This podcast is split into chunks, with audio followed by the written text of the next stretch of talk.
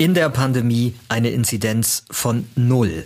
Befürworter der sogenannten No-Covid-Strategie glauben, dass das möglich ist. Wie das genau funktionieren soll, darüber sprechen wir jetzt. Klartext Corona. Infos, Hilfe, Zusammenhalt.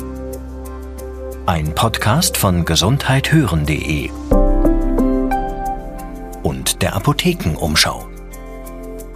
Die Situation, die wir gerade haben, für viele klingt das erstmal ganz gut. Die Inzidenz sinkt, gleichzeitig wird immer mehr geimpft und das sind ja auch grundsätzlich mal gute Nachrichten. Aber heißt das jetzt, dass Normalität wirklich am Ende des Horizonts schon sichtbar wird? Wie die Zahlen, die uns derzeit erreichen, einzuordnen sind, darüber wollen wir heute sprechen. Bei mir ist wieder Dr. Dennis Ballwieser, Arzt und Chefredakteur der Apothekenumschau. Genau, es gibt einen Vorschlag, der nennt sich No-Covid-Strategie. Das ist eine Öffnungsstrategie, die WissenschaftlerInnen aus ganz unterschiedlichen Fachdisziplinen erarbeitet haben und über die sie gerne reden wollen in der Gesellschaft. Wir wollen uns diese Ideen, die da in dieser Strategie drinstecken, genauer anschauen und mal hinterfragen, wie realistisch die denn sind und ob man sie in Deutschland auch anwenden könnte. Heute ist Dienstag, der 4. Mai 2021. Also, No Covid, das ist eine Strategie, die es sich als Ziel setzt, die Inzidenz tatsächlich auf Null zu drücken. Das klingt außerordentlich interessant, sage ich jetzt mal, aber auch angesichts der aktuellen Zahlen, die wir ähm, heute zum Beispiel haben, erstmal unrealistisch. Wir haben heute mehr als 7500 neue Fälle. Deutschlandweit im Moment weniger als 3000 freie Intensivbetten und vollständig durchgeimpft in der Gesamtbevölkerung sind bislang 8,1 Prozent. Das ähm, berichten so heute das Robert Koch Institut. Wir haben es aus dem Divi-Register, diese Zahl zu den Intensivbetten. Und ähm, wir haben aufs Impf-Dashboard des Bundesgesundheitsministeriums geschaut. Und trotzdem sagen die Initiatoren, mit einigen Wochen Anstrengung könnte man die Situation hier wieder drehen. Das ist richtig. Der Vorschlag ist gar nicht jetzt ganz aktuell neu auf den Tisch gekommen, sondern diese Gruppe von deutschsprachigen WissenschaftlerInnen hat den tatsächlich schon im Januar das erste Mal vorgestellt. Genau, man muss also sagen, die haben im Januar schon gesagt, lass uns lieber was anderes machen als das, was wir dann jetzt seit Januar machen und was ja auch viele Leute ermattet hat, ne, jetzt auf Dauer. Ja, und sie auch mal vorweggeschickt haben, diese Info. Richtig, und sie haben auf eine erschreckende Art und Weise quasi auch so ein bisschen das nicht nur vorhergesagt, dass es besser wäre, etwas anderes zu machen und in die Diskussion über diese No-Covid-Strategie einzusteigen, sondern sie haben das auch jetzt begleitend während der gesamten letzten fünf Monate immer wieder eigentlich versucht zum Gesprächsthema zu machen und in der politischen Diskussion damit durchzudringen.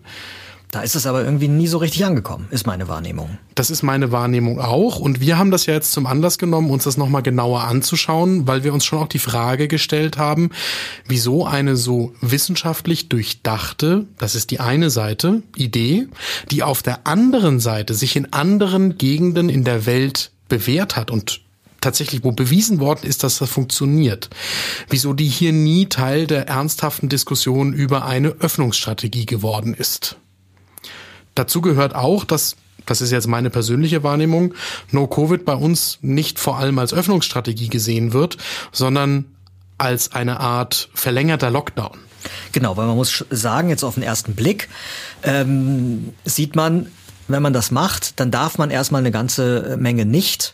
Ja, und halt auch noch Richtig. konsequenter nicht, als wir es eben äh, in den vergangenen Monaten durften. Aber genau, erklär gerne nochmal weiter ich fange mal damit an, dass die WissenschaftlerInnen den Punkt machen, dass wir das, was jetzt erreicht werden soll mit dieser No-Covid-Strategie, der Zustand ist, den wir letzten Sommer hatten. Und ich glaube an diesen Moment im Sommer letzten Jahres, als wir in vergleichbarer Freiheit jetzt im konkreten Vergleich zu heute gelebt haben in Deutschland, da wollen wir eigentlich alle gerne wieder hin. Genau, wie niedrig die Inzidenz damals war, das ist ja den meisten überhaupt nicht mehr bewusst gerade. Und auch der Unterschied zu heute. Wir haben damals eine Inzidenz gehabt von 2,5. Heute stand bei unserer Aufnahme ist 141 auf ganz Deutschland gerechnet die 7-Tage-Inzidenz. Das, was No-Covid jetzt vorschlägt, ist ein sehr konzentrierter, tatsächlicher Lockdown der wäre härter als das, was wir in den vergangenen Monaten erlebt haben, aber mit einer ganz klaren und auch vorgegebenen Öffnungsperspektive.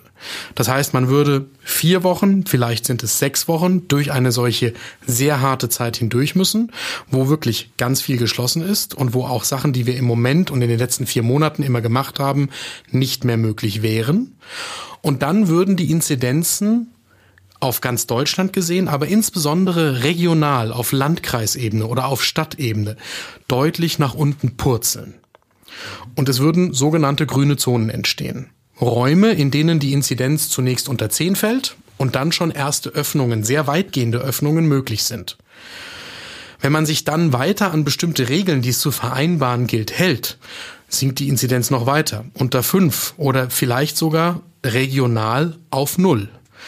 Und dann wären wir in einer Situation, wo man in diesen grünen Zonen lokal, regional begrenzt das Leben quasi völlig freigeben könnte. Dann sind Dinge wieder möglich, dann ist der Restaurantbesuch möglich, dann ist der Kinobesuch möglich, dann kann ich frei einkaufen gehen, dann kann ich mich auch innerhalb dieser grünen Zone mit anderen Menschen wieder ganz normal treffen. Also ganz normal in dem Sinne ungefähr, wie wir es im letzten Sommer hatten, oder? Also natürlich, die Abstandsregeln werden weiter äh, gelten, Masken tragen äh, auch und so weiter und so fort, oder? Das ist ganz richtig. Das Maskentragen, das Abstand halten, das wird uns noch eine ganze Weile begleiten. Wir sind auf absehbare Zeit darauf angewiesen, herauszufinden, wie sich dieses Einhalten von bestimmten einfachen Schutzmaßnahmen mit dem Impfen, das sich immer weiter durch die Bevölkerung durchsetzt und dann dem Verhalten des Virus weiterentwickelt.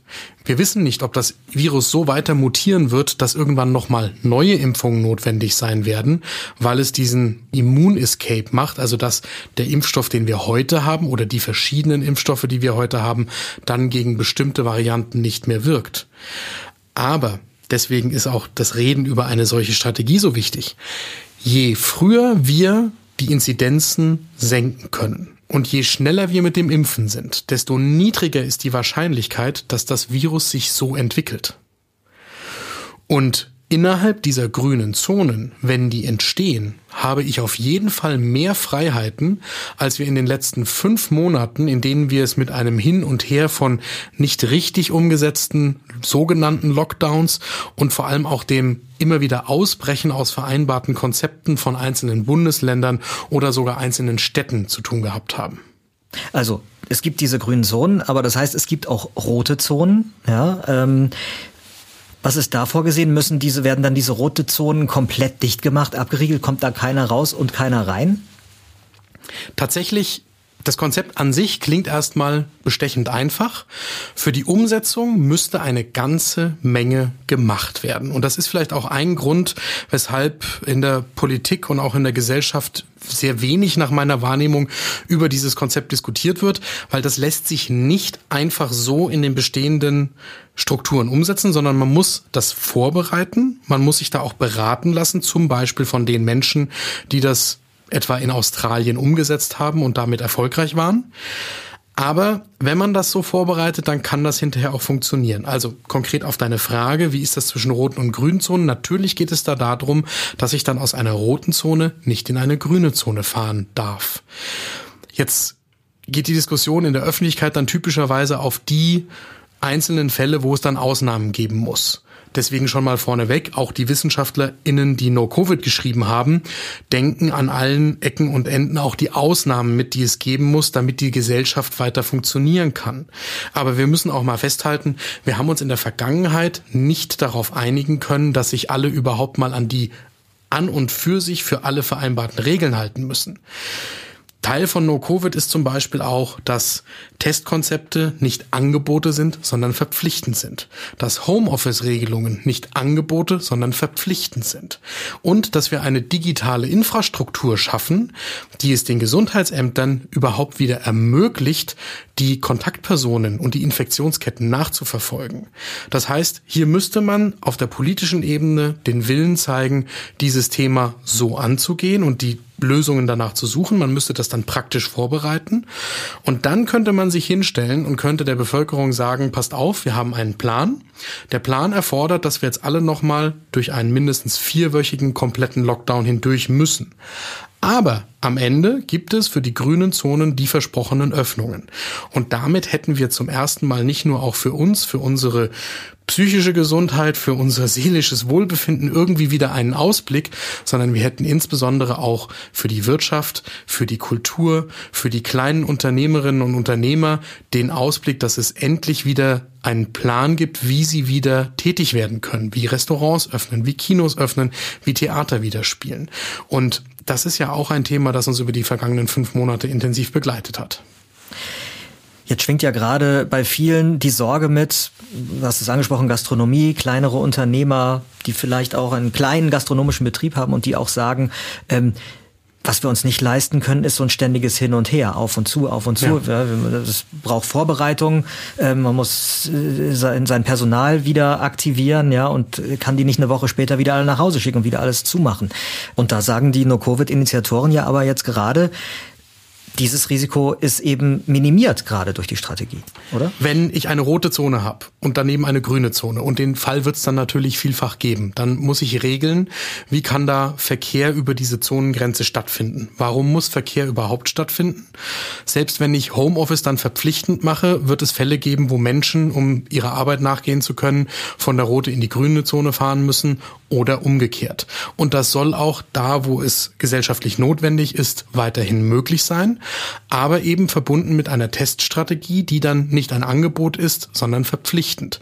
Und wo Tests auch nachverfolgt werden können, wo auch Schnelltests, also Selbsttests zu Hause digital gespeichert werden können, so dass man im Zweifelsfall nachvollziehen kann, wo kommt denn ein neuer Covid-Ausbruch her und welche Personen müssen jetzt isoliert werden, damit es nicht wieder von einer grünen in eine rote Zone umschlägt, weil genau das soll das Konzept verhindern.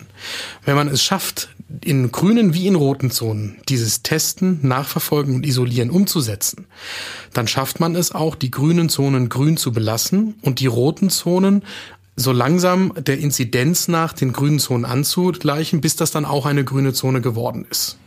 Jetzt wird es viele Menschen geben, die das kritisch sehen und sagen, das ist aber eine deutliche äh, Einschränkung meiner Freiheit. Ne? Also sowohl in der Bewegungsfreiheit zum einen und dann auch die Verpflichtung zum Testen wird sicherlich der ein oder andere auch kritisch sehen.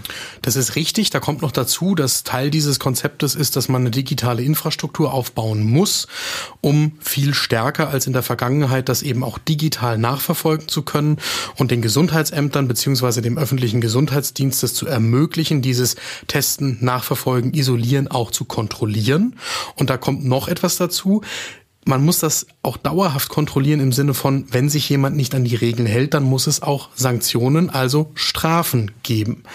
Aber, das große Aber, das ich dem entgegensetzen würde und das nach meinem Verständnis auch die WissenschaftlerInnen dem entgegensetzen, was ist denn unsere Alternative? Wir eiern seit fünf Monaten in einem nicht geklärten Zustand durch Deutschland, der uns weder in Richtung von niedrigen Inzidenzen zuverlässig führt, noch irgendetwas anderes als Lichtblick anbietet, als irgendwann die komplette Durchimpfung der gesamten Gesellschaft. Da sagen auch wieder viele, jetzt, jetzt zieht's doch an. Ja, jetzt, äh, jetzt geht's doch endlich los. Jetzt demnächst kommt doch wirklich ganz viel Impfstoff auch wirklich an und jeder wird äh, in Kürze eine Impfung bekommen können, der sie möchte. So, und jetzt muss man noch mal kurz überlegen, was unser Selbstverständnis als Deutschland ist. Wir haben üblicherweise den Anspruch, Sachen überlegt, strategisch, geplant, analysiert anzugehen und dann auch ordentlich umzusetzen. Und unter einer ordentlichen Umsetzung und einer strategischen Planung würde ich verstehen, dass man sich nicht nur auf einen Baustein, der wichtig ist und der richtig ist, verlässt, nämlich das Impfen, den zweiten Baustein, das Testen, schon nur noch so halbherzig umsetzt und den dritten Baustein, nämlich die Regeln, an die sich alle halten sollen, ehrlich gesagt eher so laissez-faire umsetzt. Denn so richtig kontrolliert, das wird in manchen Bundesländern so gehandhabt, in anderen anders. Und deswegen glaube ich, wenn man zuverlässig geplant diese Öffnungsperspektive haben will und den Menschen auch eine Verlässlichkeit geben möchte, dann muss man einen solchen Plan diskutieren. Man muss nicht genau diesen Plan umsetzen, aber die Diskussion nicht zu führen, das ist gefährlich. Aber bei der Umsetzung, ich meine, du hast es ja gerade schon angedeutet, da werden wir ja immer wieder das Problem haben, weil wir nun mal in Deutschland in einem föderalen System leben, mit verschiedenen Bundesländern und mit verschiedenen Ministerpräsidenten. Ich meine, glaubst du, sowas wäre einheitlich umsetzbar bei uns? Das ist eine sehr stark politische Frage und wir sind hier bei uns alle keine Experten für diese politische Auseinandersetzung. Aber ich glaube trotzdem, dass es möglich ist, die richtigen und wichtigen wissenschaftsbasierten Ansätze im politischen Raum zu diskutieren und da stärker zwei Punkte zu betonen. Das ist eine Öffnungsstrategie. Und wenn man einmal durch diese Zeit des harten Lockdowns hindurch ist, dann ist das eine sehr regionale, sehr bundeslandeigene Öffnungsstrategie, weil das ja auf der lokalen Ebene mit diesen grünen und den roten Zonen, wenn man da Städte und Landkreise nimmt, ist das eigentlich dem Föderalismus sehr entgegenkommend, weil das auf dieser Ebene dann geregelt werden kann. Und angesichts der Tatsache, dass wir Stand heute gerade einmal 8,2 Prozent der Gesamtbevölkerung komplett geimpft haben, ist das ja schon eine Sache, die uns noch ein paar Monate begleiten wird. Und wir müssen immer im Hinterkopf haben, in der Situation, in der wir heute sind, wenn jetzt die falsche Mutation kommt, die einen sogenannten Immun-Escape macht, also dass der Impfstoff oder die verschiedenen Impfstoffe, die wir heute haben, nicht mehr gegen diese Mutation wirksam ist, dann sind wir genau in derselben Situation wie im letzten Jahr, bevor wir die Impfstoffe hatten und müssen dieses Thema immer noch strategisch bearbeiten. Jetzt habe ich ja hier gerade an der einen oder anderen Stelle gerade auch äh, die kritischen Fragen aufgeworfen, von denen man so den Eindruck hat, dass die verstärkt in der Bevölkerung auch aufkommen, aufgekommen sind und weiterhin aufkommen. Ähm, Jetzt gibt's aber auch durchaus eine Studie, ähm, eine aktuelle, die sagt, naja, ähm, bei aller Kritik, aber es gibt doch einen nicht unerheblichen Teil der Bevölkerung, der bereit wäre, nochmal ähm, harte Einschränkungen in Kauf zu nehmen, wenn denn am, dadurch am Ende des Tunnels wieder Licht wäre, oder? Richtig, das ist die Cosmo-Befragung, das nennt sich Covid-19 Snapshot Monitoring, das macht die Universität Erfurt. Die fragen da alle zwei Wochen und das sind repräsentative Umfragen, was die erwachsene Bevölkerung in Deutschland angeht. Und da gab es im März die Zahlen, die gezeigt haben, dass damals nur 14 Prozent der Bevölkerung daran geglaubt haben, dass die Infektionen sinken werden. Das heißt also, die große Mehrheit der Menschen, die ist sich der Situation, in der wir sind, schon sehr bewusst. Und dann haben die WissenschaftlerInnen nach dieser No-Covid-Strategie gefragt und da sagen die Menschen, dass die als eine geeignete, einfache, langfristige, klare und motivierende Öffnungsstrategie bewertet wird. Das ist schon interessant. Also wenn man den Menschen das sagt, das wäre eine Option, das so zu machen, dann kriegt das schon Zuspruch. Und aus dem April gibt's aktuellere Zahlen aus der nächsten ähm, Cosmo-Befragung, wo schon deutlich wird, dass die Menschen sich vor allem einfache und klare einheitliche Regeln wünschen, dass die Strukturen, die vorgegeben werden, das eigene Verhalten erleichtern sollen und dass die Maßnahmen einfach begründet werden sollen. Und da muss man jetzt sagen, das alles tut dieser No-Covid-Ansatz, während die Diskussion, die wir in den letzten fünf Monaten führen, auch gut informierte BeobachterInnen wie uns hier in der Redaktion wirklich immer wieder mit großen Fragezeichen über dem Kopf dastehen lässt, weil wir teilweise nur schwer nachvollziehen können, warum denn welcher Vorschlag jetzt wie gemacht wird, weil wir uns fragen, was soll denn die Begründung dafür sein? Also genau da würde ein solcher Ansatz wirklich die Diskussion rechtfertigen. Es gibt unter anderem einen bekannten Skeptiker dieser Null-Covid-Strategie und das ist unser Bundesgesundheitsminister Jens Spahn.